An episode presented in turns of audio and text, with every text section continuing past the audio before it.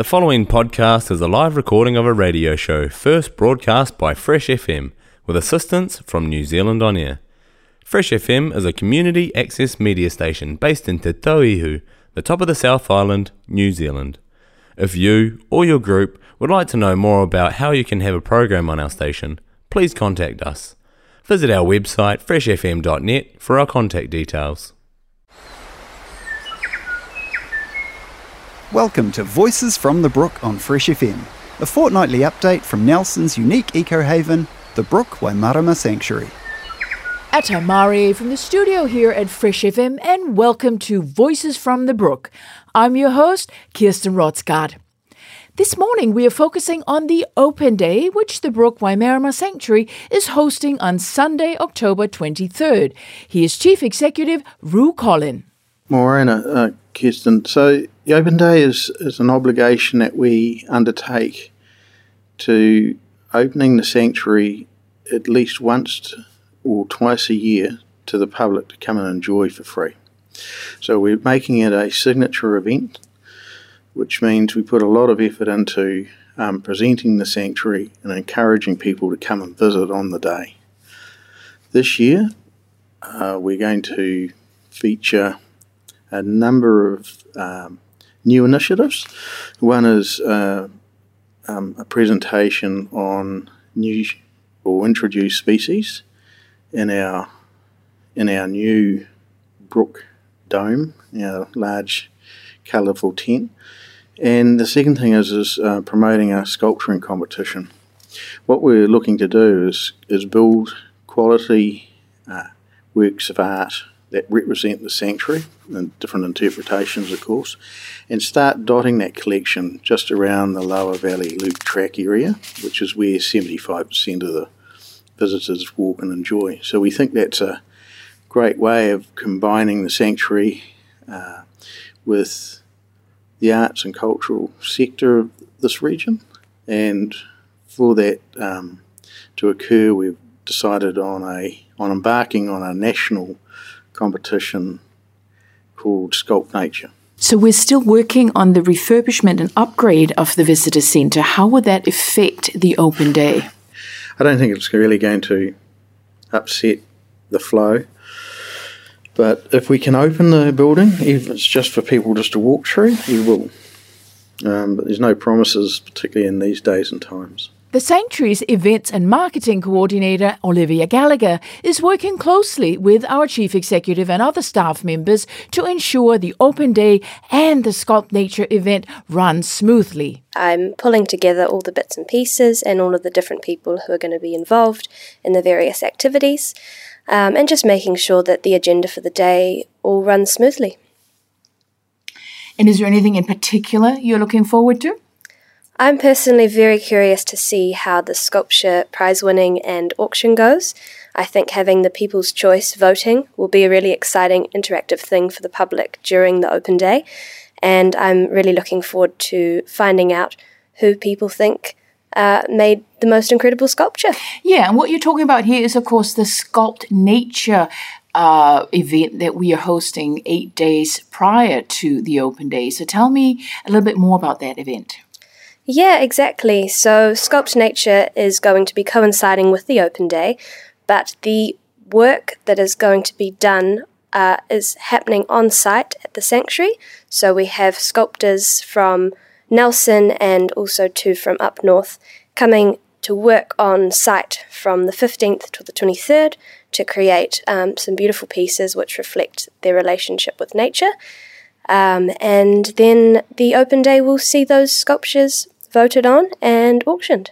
Yeah, but during the week that the sculptors are working up there, there is a possibility for the public to come and have a quick look. That's correct. Uh, the public can come up from 2 to 4 pm any day of the week for free entry uh, to see the sculptors at work. And then, of course, our usual opening times, they're more than welcome to come up to, but there will be a gate fee. As mentioned, there's still construction work happening at the visitor centre. Here's Operations Manager Nick Robson with a brief update. So the solar panels are going up on the roof of the main visitor centre. Um, yes, so that's that's pretty neat.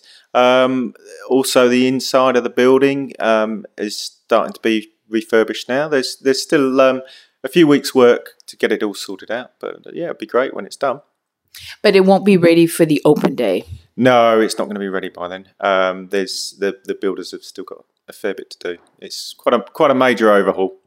But it's wonderful. Yes, it will be. Yeah, yeah. It's all very exciting, and Ru Collin has this to add about the ongoing work at the visitor centre. Yeah, so we've tried to develop the uh, centre knowing that it's our most central point in the sanctuary. It's where all the staff, all the visitors, and all the volunteers all meet and mingle. And we're trying to um, upgrade the whole facility, minimising um, business disruption, particularly for our visitors. And we've completed our first stage, which is um, expanding the building footprint a little to help um, ease or make things easier for our staff and for our volunteers. The next stage, which is key, is developing the feature hall. So uh, when the open day occurs on the 23rd, we're hoping that we'll have most of the structural work done. Uh, we won't be finished. And uh, to that end, although we might have most of the building works done, we've still got quite a lot of work to do on presenting ourselves through signage and and um, how we lay out the feature hall. But the feature hall's being expand, extended in, in size, so it allows us to create uh, static displays, uh, dynamic displays. So by topic, we are able to have a section of that feature hall that we can turn over and feature whatever we like, really. And then the middle section, of course, is dedicated to the visitors, the interactual, interactive technology, uh, the revamped three dimensional map that people quite like talking around, and uh, and obviously taking care of ticketing, administration, and things that the visitor centre hosts need. In in uh, in the end, the the project's going to produce a, a much better present presentable sanctuary, I think. When Nelson was hit by extreme weather in late August, the sanctuary put out an appeal for donations to help pay for the cleanup and repair work. The response was instant, and we are very grateful for all the support. Chief Executive Ru Collin elaborates. You know, we're blessed a bit with the amount of support and also the amount of interest that people uh, extended to us, asking, just asking how we got on. I was, I consider ourselves fortunate that the fence held and the fundamentals of the sanctuary uh, are still fine. Um, but in saying that, we had to start digging stuff out and away and clear things, and we're still doing that. Um, but that's been three weeks of hard work, largely from our staff and volunteers, and they worked really hard, really diligently to open the walking tracks back up for visitors to enjoy. Um, in the last month, We've had nearly a metre of rain that's landed on the sanctuary, and it is it is quite uh, heartwarming to see that the sanctuary survived. And also all the support we get, both financially and physically. Yeah, yeah. So the in kind support is at least twelve to twenty thousand dollars, and that's matched with uh, about twenty five thousand in cash. So we'll, we will use all those resources up, and uh, we're thankful to get it. The AGM is our annual general meeting, and this year it takes place at the City Office in Morrison Square and via Zoom on Thursday, October 27th. But today, October 12th, is another important date as it's the last day paid up members can nominate candidates for a vote at the AGM. Deadline is at 4 p.m.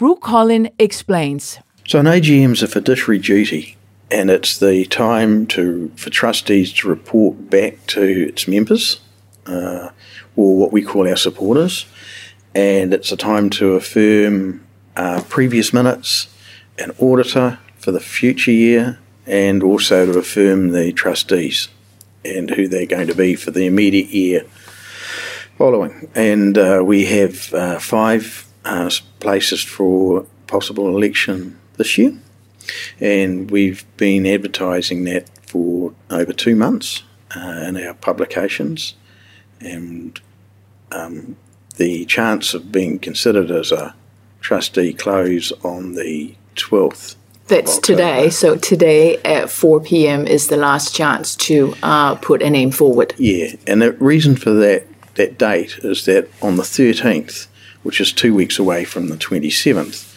is the last period of time that I have to uh, issue a notice of an AGM. That's the other requirement.